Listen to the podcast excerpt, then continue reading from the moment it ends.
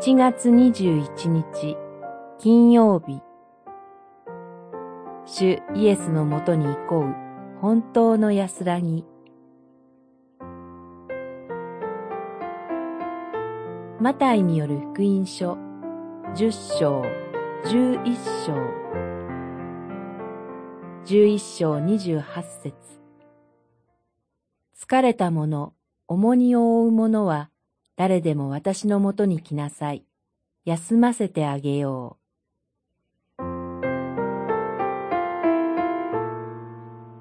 十章から十一章にかけて、十二弟子の選びと派遣、人々の不信仰が語られています。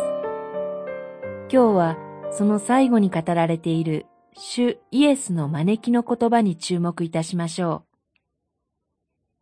そもそも本当の安らぎとは何でしょうか？重荷や疲れが全くなくなることでしょうか？決してそうではありません。人間は何の働きも期待されず、何の重荷もない日々が続くと、虚しさにとらわれ、苦痛を覚えるものです。主イエスが与えてくださる安らぎは、決して何の働きも何の重荷もない安らぎではありません。あなたはこのように生きよという指針がしっかりと与えられています。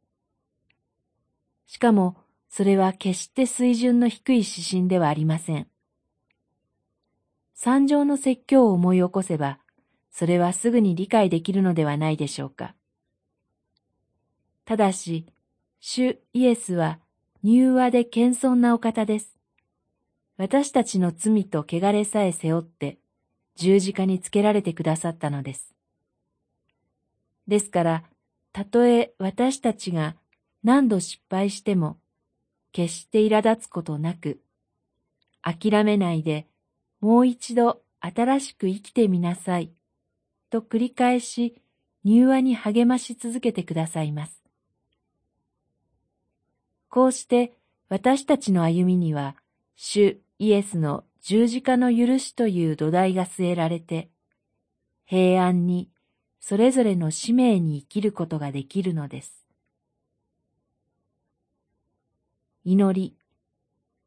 どんな時にも主イエスの十字架のもとに立ち続け、誠の安らぎに生きることができますように。